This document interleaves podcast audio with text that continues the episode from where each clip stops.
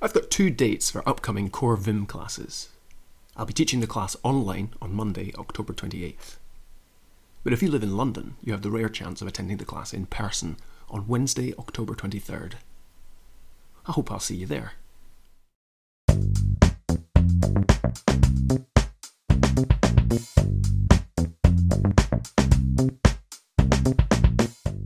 We don't have to be in normal mode to paste the contents of a register. The Control R command lets us paste a register from insert mode, and it works in command line mode too. Using this command allows us to make changes that can be repeated with the dot command. In the previous lesson, we replaced both occurrences of obstacle to be removed with the word collection using visual mode.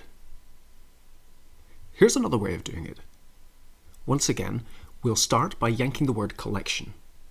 That sets the contents of the default and yank registers. Now let's use the CIW command to delete the obstacle to be removed and switch to insert mode. From insert mode, we can insert the contents of the yank register by pressing Ctrl R0. We're done with insert mode now, so I'll press escape to return to normal mode. The beauty of this approach is that we can jump to the next match with n, then repeat the last change with the dot command. If we take a look at our registers, the yank register still contains the text that we yanked, but the default register contains the text that we removed using the CIW command.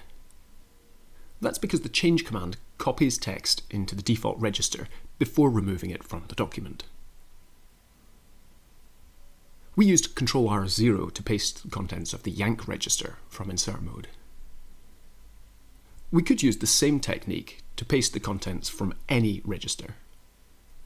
Um, Vim's documentation for this command includes a handy summary of registers. The same command works just as well at Vim's command line. For example, suppose that I want to try out this mapping from a vimrc file. I'll just yank the line, then press colon to dial up the command line.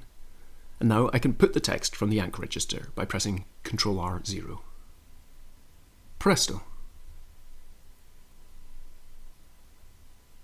The Ctrl R command has a surprising limitation.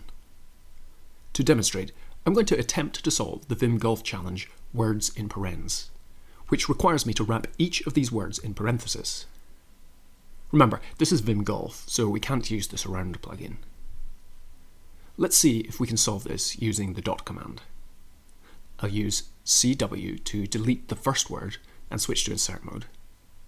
Then I'll type an opening paren, use Ctrl R double quote to paste the default register, then type the closing paren and leave insert mode. That looks okay, but watch this. I'll jump to the next word and when I use the dot command, it reproduces the result of the last insertion. That's disappointing.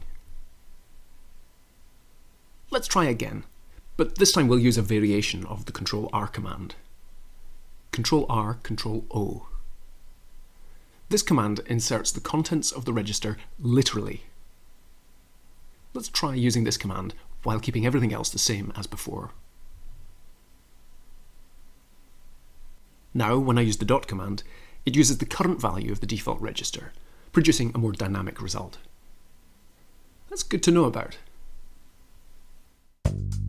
The information in this video is summarised in the accompanying show notes. If you have any questions, requests, or recommendations, then you can contact me at drew at vimcasts.org.